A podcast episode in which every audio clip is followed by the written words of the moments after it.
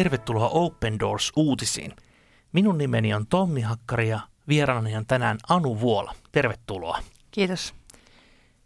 Otan seuraavaksi kolme uutista vainotun kirkon maailmasta ja sen jälkeen saamme kuulla Nadian tarinan Egyptistä. Ensiksi uutisiin. Väkivalta Nigeriassa jatkuu. Nigeria on 196 miljoonan asukkaan Afrikan väkirikkain maa. Vajaa puolet asukkaista on kristittyjä ja puolet muslimeja.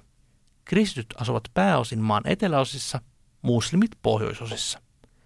Maasta uutisoidaan jatkuvasti aseellisesta väkivallasta. Kristittyjen mukaan islamistiryhmä Boko Haram yrittää hävittää kristityt koko alueelta. Ni- Nigerian presidentti Buhari lupasi jo ennen vuoden 2015 vaaleja vaientaa Boko Haramin. Tämä lupaus odottaa vieläkin toteutumistaan.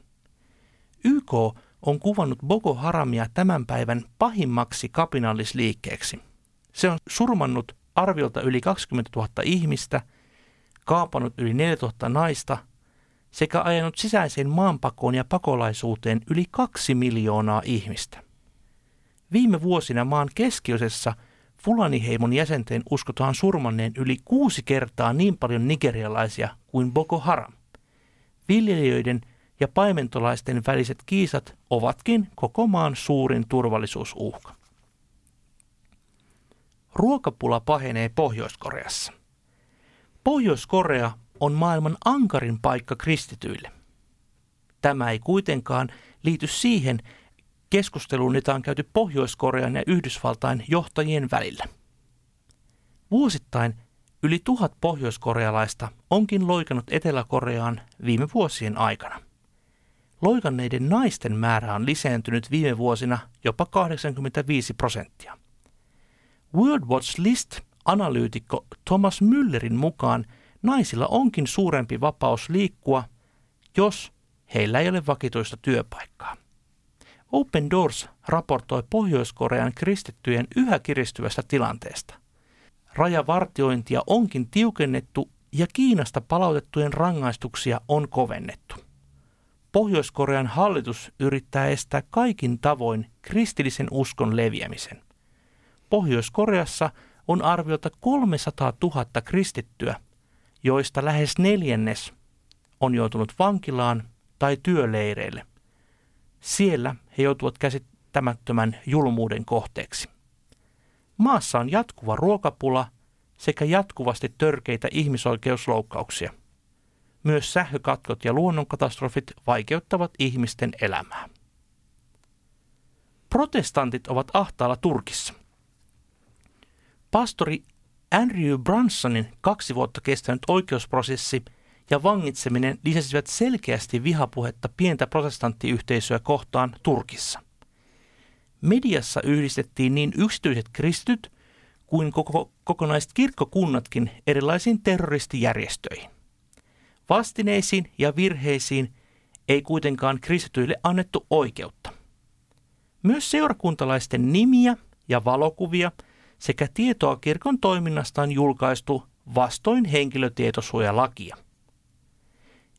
Ismirin ja Manisan protestantit yrittivät tuloksetta puuttua kirkkoihinsa ja niiden johtajiin kohdistuvaan propagandaan. Kokoontumispaikkojen perustaminen, puhumattakaan virallisen aseman saavuttamisesta kristillisellä seurakunnalla, se on lähes mahdotonta. Protestanttikirkot nähdäänkin ulkomaalaisina toimijoina ja niiden jäseniä on karkotettu maasta ja maasta lähdettyään heidän takaisin palunsa on estetty. Positiivista on, että ensimmäistä kertaa vuoden 2000 jälkeen yksi seurakunta on viimein saanut ö, muodostaa uskonnollisen säätiön. Toinenkin hakemus on vireillään ja saamme rukoilla siihenkin johdatusta. Seuraavaksi sukellamme Nadian tarinan. Ole hyvä. Egyptiläinen Nadia selviytyi äärimuslimien tekemästä hyökkäyksestä, joka kohdistui Minjaan Sän Samuelin luostariin matkalla olleeseen linja-autoon vuonna 2017. Hyökkäjät tappoivat kaikki miehet, jotka kieltäytyivät kääntymästä islamiin, myös Nadian pojan ja vävyn. Myös naisia ja lapsia uhattiin ja heidät ryöstettiin. Laukaukset vahingoittivat Nadiaa toiseen käsivarteen. 28 kristittyä menetti henkensä tuona päivänä.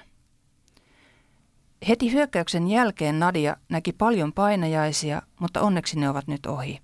Poikaa ja vävyä on kuitenkin kova ikävä ja loukkaantuneessa kädessä on kipuja.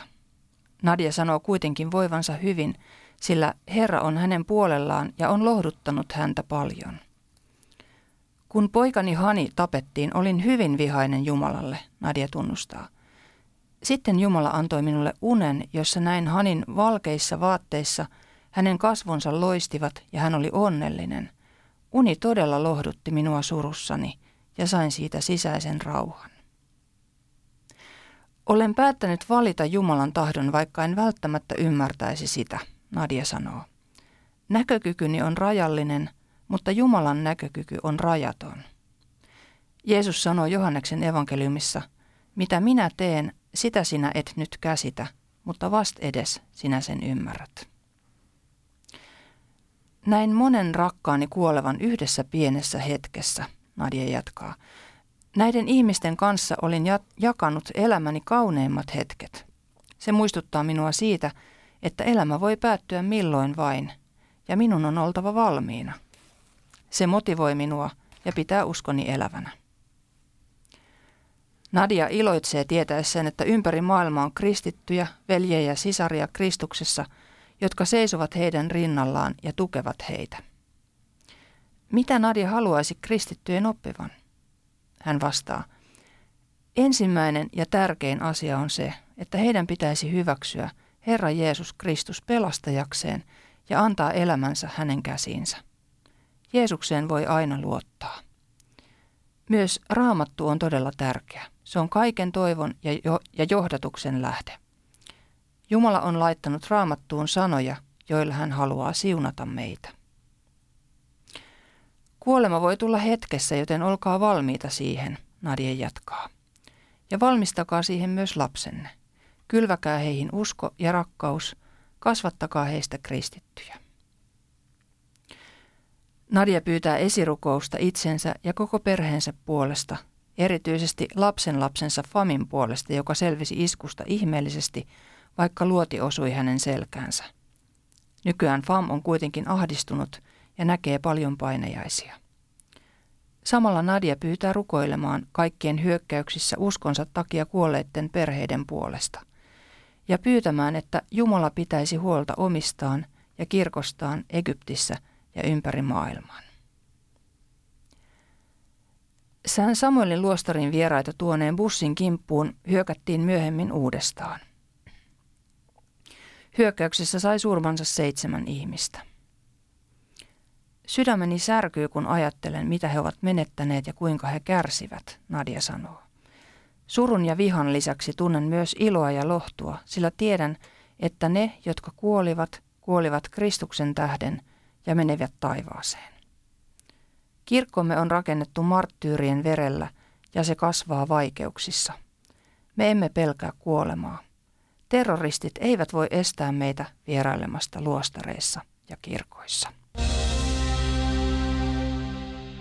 Tämä oli koskettava tarina Nadiasta ja uskon, että hänen kaltaisia ihmisiä on Egyptissä tällä hetkellä hyvin paljon. Egyptissä on 9,5 miljoonaa kristittyä ja Egypti onkin Word was listin sijalla 16. Eli se lista kertoo siitä, missä on kaikkein vaikeinta olla kristittynä. Miten Anu luulet, että hänen kuitenkin päällimmäisenä näistä hirveistä tragedioista huolimatta, niin hänellä on kuitenkin päällimmäisenä ilo ja toivo. Hmm. Joo, se tässä on hyvin, hyvin koskettavaa ja myös, myös se sellainen, mistä se ilo ja toivo kumpuaa siitä, niin kuin niistä ihan uskon perusasioista, jotka ei horju. Eli hmm. tästä jotenkin näkee, että se vaikka siinä ympärillä rytisee ja paukkuu ja kaikkea ikävää tapahtuu, niin, niin se Jeesuksen antama usko – hänen itseensä, siis Kristukseen ja myös hänen sanaansa raamattuun, niin on niin vahva, että, että sitä ei niin kuin mikään tällainen, mm. tällaiset ulkoiset vaikeudet murenna. Se on tosi koskettavaa tässä. Kyllä.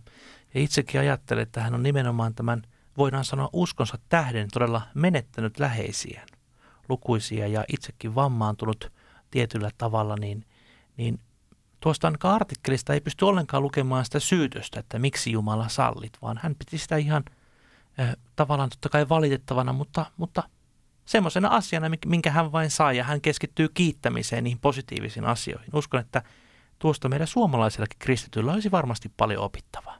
Mm, kyllä, joo. Jumalan kaikki valtioiden ymmärtäminen hyvin syvällä tavalla. Kyllä, kyllä. Mm. kyllä. Ja minua on myöskin se, että tuohon samaan, samaan bussiin tai samalla alueella vaan bussitettiin toinenkin hyökkäys. Ja Nadia varmasti pystyy olemaan siinä sitten rohkaisemassa niitä elonjääneitä, jotka siitä iskusta, iskusta myöskin selvisivät. Ajattelen näin, että Egyptin kaltaisia maita on maailmassa ikävä kyllä paljon muitakin. Muun muassa World Watch List kertoo niistä maista, missä on kristittyinen kaikkein vaikeinta elää. Lisätietoa tästä listasta löydät osoitteesta opendoors.fi kautta VVL, eli WWL. Sieltä saat ajan tasaista tietoa niistä maista, missä kristittyjä vainotaan. Saamme kätkeä Nadian niin kuin kaikki muutkin sen alueen kristyt rukouksiimme ja toivotan sinulle hyvä kuulija siunattu torstaipäivän jatkoa ja viikon päästä uudet aiheet, uudet vieraat.